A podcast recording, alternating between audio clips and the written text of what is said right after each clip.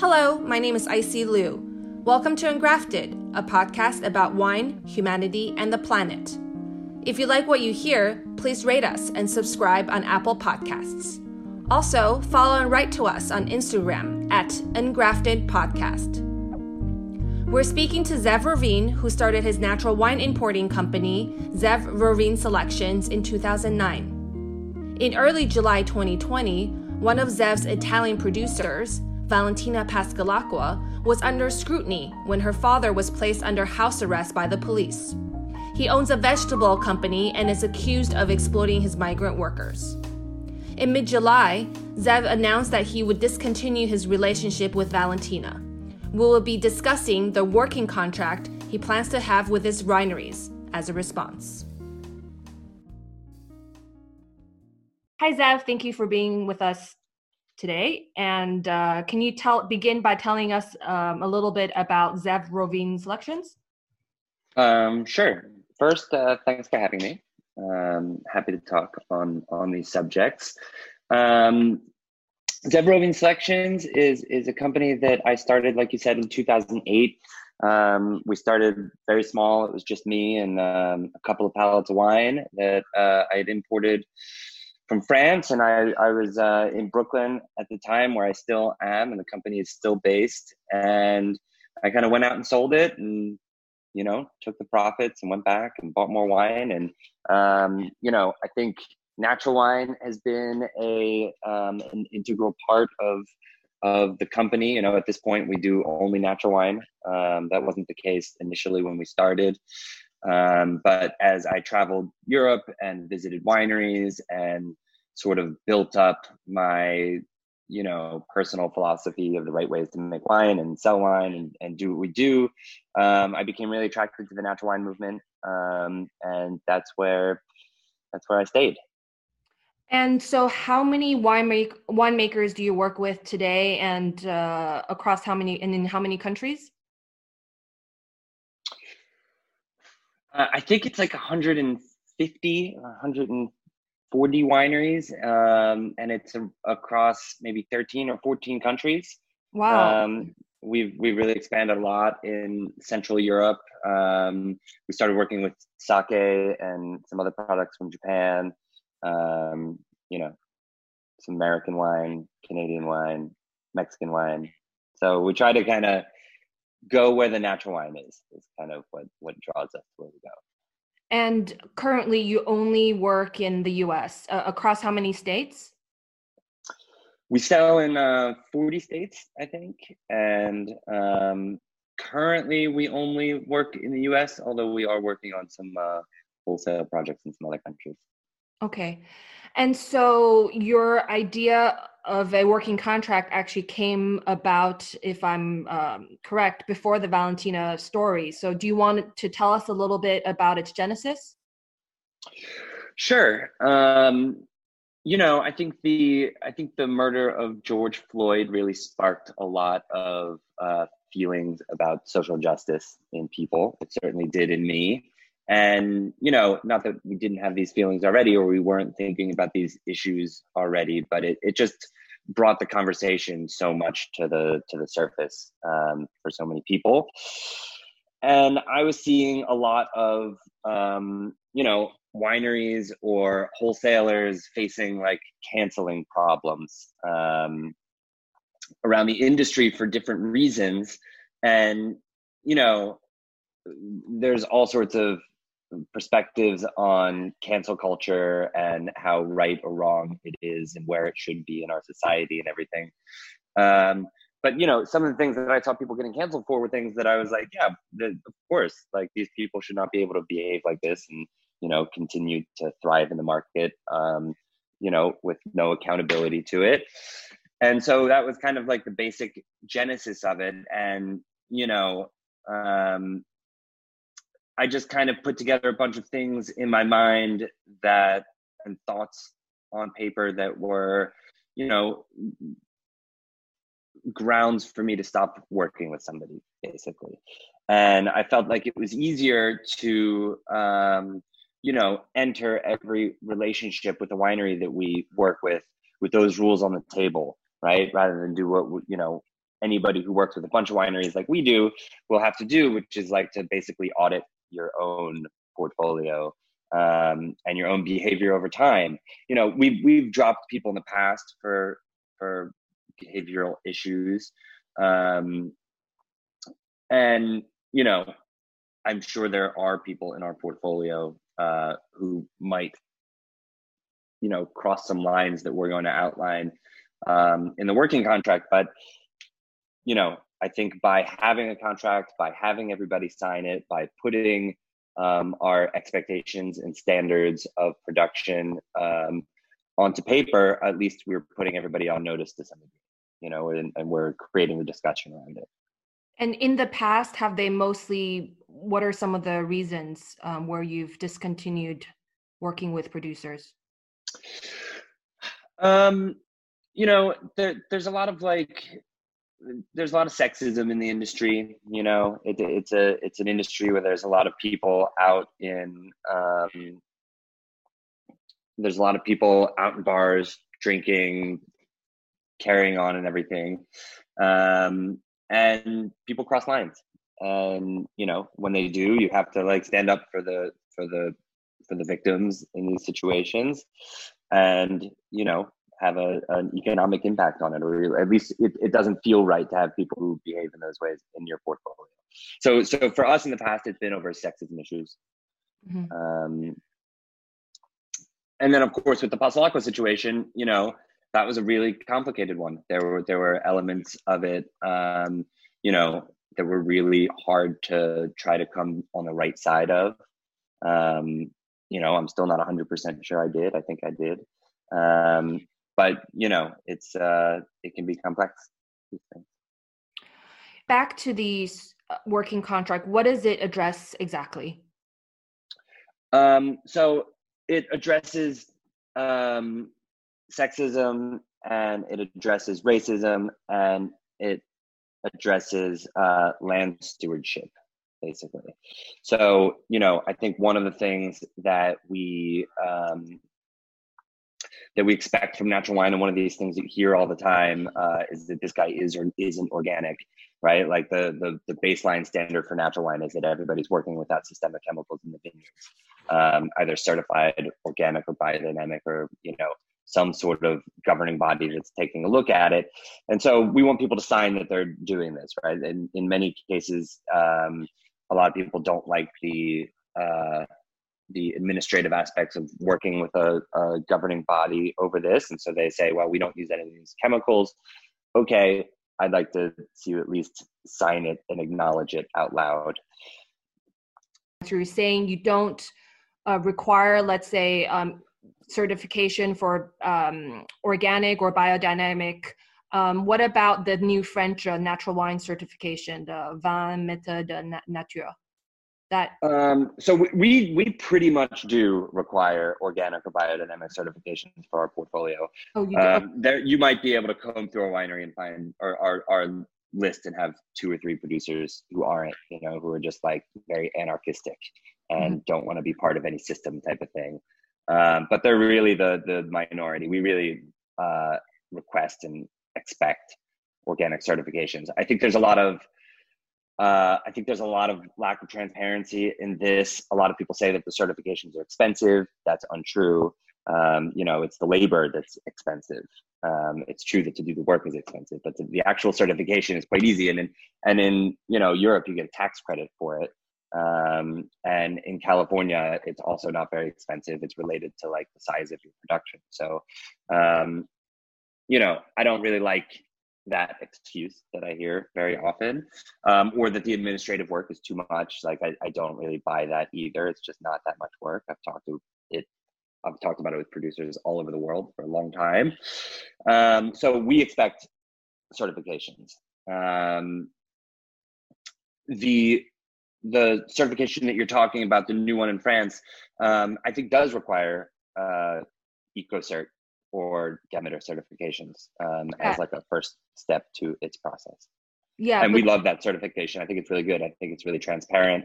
It delineates between you know zero zero, which is like some people's definition of natural wine, and a little bit of sulfur added, which is like I think a, a larger group of people's definition of natural wine, um, but it tells the consumer what's going on. I think there's a transparency aspect to that that is really well thought out. Um, I hope a lot of people adopt it. We'll see. We'll see over time if it becomes effective. Labor rights issues are a major part of the contract. Um, you know, we're going to learn a lot from the from the Passalacqua situation. But you know, the the labor rights issues in, in vineyard work is not isolated to um, Italy. It's most prevalent probably in the world in California. Um, you know, there's there's certain pockets um, in Spain and Italy and some other places where it's pretty prevalent. So you know, I've learned um, that we need to be more diligent in certain areas um, than we do in other places. But uh, it is it is a request that you know if you don't work your vines yourself if you don't manage your team yourself that you are doing your due diligence of whatever vineyard management company that you're working with um, and checking their payroll records and making sure that they're doing you know that they're treating their workers the way that they're supposed to um, so that's a major element of it Right. so are you working with someone um, on this and um, when we spoke about um, this a couple of weeks ago, we talked about also um, expecting people to pay minimum wage. Um, and you guys are trying to see if there's any way to surpass minimum wage. Yeah, I mean, you know, um, it depends on the country that you're talking about and what the minimum wage is, right? Like, I think it's really hard to just put a broad brush on what we think is like the right wage for somebody to be paid. Um, you know, standards are different in different places. Uh, cost of living is different in different places. You know, the minimum wage in New York City is higher than it is in other places because the, the living expenses are so high. Um, so, you know, we would like people to pay above the legal minimum. I think that that's kind of like the least that people should be doing um, in terms of respecting their land workers. Um, but you know, it's also it's also about how you treat them. Um, you know, when you have a bunch of harvesters come, are you putting them up in a nice place? Are you feeding them nice food? Are you, you know, um, are you trying to to put efforts toward the standards of living of people all over, right, in everything that you do? So you know, we we try to push people into those directions. And um, and are you working with a labor lawyer on this? Yeah, we're working with a labor lawyer on it. Um, you know, each section we're trying to find um, you know somebody who's really educated and really articulate in uh, that topic um, to be able to you know kind of write it out in a way that's intelligent and thoughtful and fair. It's not just me like writing this whole thing out. And um, what about sexist and racist behavior? Are you also working with someone on that?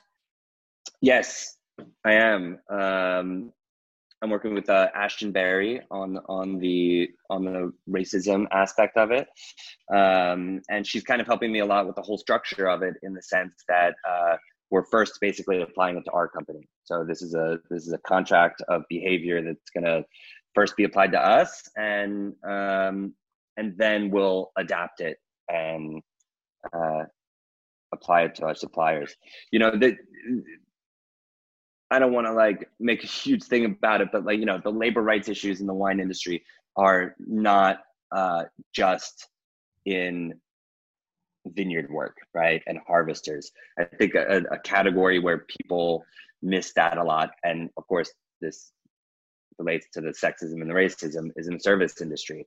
You know, um, how many of us wholesalers are paying health insurance right? We're in america we're presumably uh, liberal people if we're in the if we're in the natural wine world.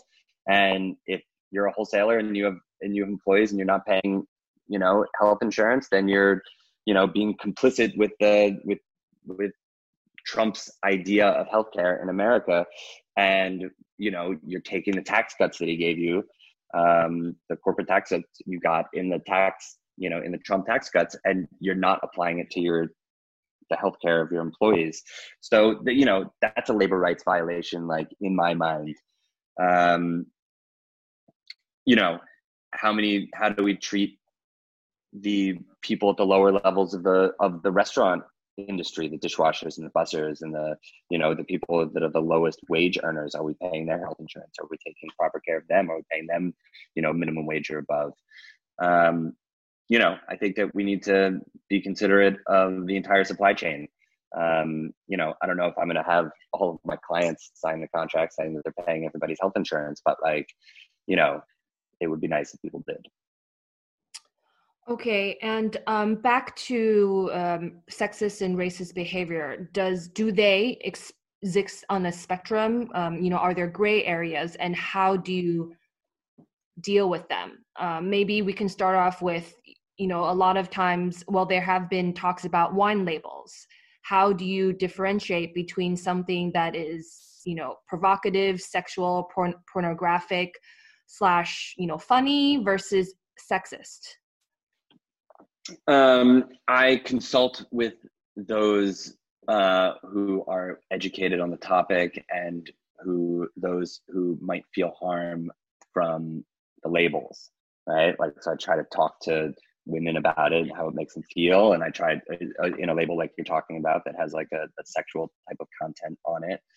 Um, you know, I'm I happen to be dealing with a label right now that I think has um, racist connotations to it and you know are not being respectful of a person that's um that's whose image is on the label. Um and so yeah i take every you know you take every one of these instances one by one. Um and yeah i think there was like a movement in natural wine to have like sexy fun weird labels. Um and i think that you know we live in a racist patriarchy, right? And so we are conditioned not to necessarily see uh, the harm that these things do um, unless you put effort into educating yourself on it.